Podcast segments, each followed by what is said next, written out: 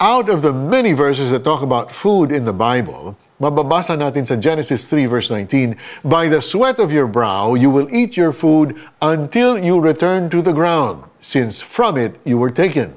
For dust you are, and to dust you will return. Sa ibang bersyon, sa halip na food, ang salitang ginamit ay bread. Isa ang tinapay sa words na rich with metaphorical meaning in the Bible. Sa panahon ng kanyang ministeryo sa lupa, itinuro ni Jesus sa karamihan na siya ang promised Messiah.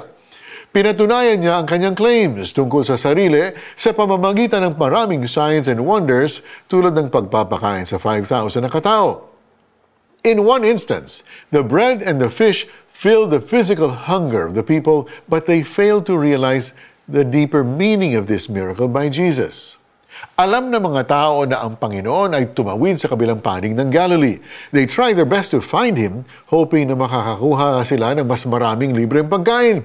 But Jesus knew na sumusunod sila sa Kanya sa maling kadahilanan. Hindi nila siya hinahanap kundi the food that He gives.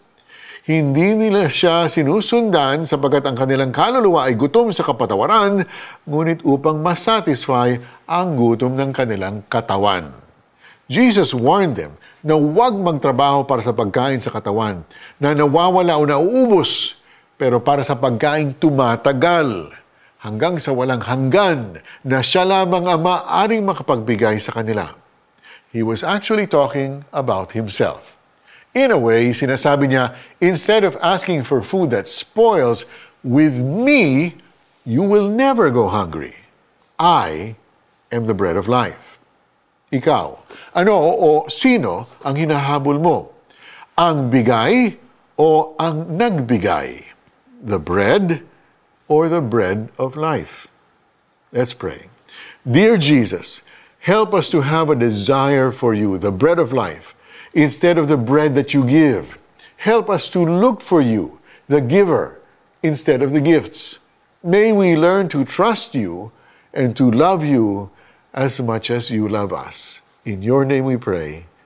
Amen. How do we apply this passage sa buhay po natin? Anong ibig sabihin sa inyo na si Jesus ang bread of life ng buhay mo?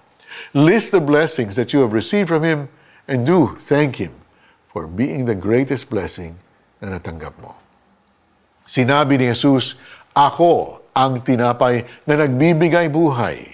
Ang lumalapit sa akin ay hindi na magugutom kailanman at ang sumasampalataya sa akin ay hindi na mauuhaw kailanman.